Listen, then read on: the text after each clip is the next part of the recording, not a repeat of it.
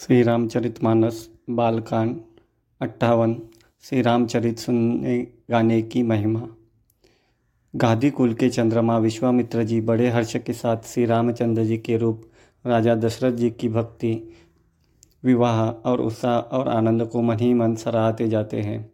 वामदेव जी और रघुकुल के गुरु ज्ञानी वशिष्ठ जी ने फिर विश्वामित्र जी की कथा बखान कर कही।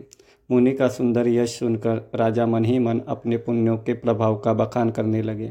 आज्ञा हुई तब सब लोग लौटे।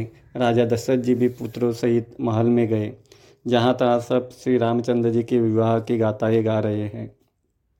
श्री रामचंद्र जी का पवित्र सुयस तीनों लोकों में छा गया। जब से श्री रामचंद्र जी विवाह करके घर आए, तब से सब प्रकार का आनंद अयोध्या में आकर बसने लगा। प्रभु के विवाह में आनंद, उत्साह हुआ। उसे सरस्वती और सर्पों के राजा शेष जी भी नहीं कर सकते।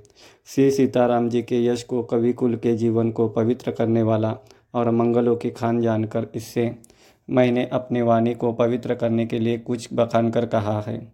अपनी वाणी को पवित्र करने के लिए तुलसी ने राम का यश कहा है। श्री रघुनाथ जी का चरित्र अपार समुद्र है। किस कवि ने इसका, उसका पार पाया है? जो लोग यज्ञोपवित और विवाह के मंगलमय उत्सव का उत्सव का वर्णन आदर के साथ सुनकर गावेंगे। वे लोग श्री राम जानकी जी और श्री राम जी की कृपा से सदा सुख पावेंगे। श्री सीता जी और श्री रघुनाथ जी के विवाह प्रसंग को जो लोग प्रेम पूर्वक गाएँगे, सुनेंगे, उनके लिए सदा उत्साह ही उत्साह है, क्योंकि श्री रामचंद्र जी का यश मंगल का धाम है। कलयुग के संपूर्ण पापों को विध्वंस करने वाले श्री रामचरितमानस का यह पहला सोपान समाप्त हुआ। धन्यवाद।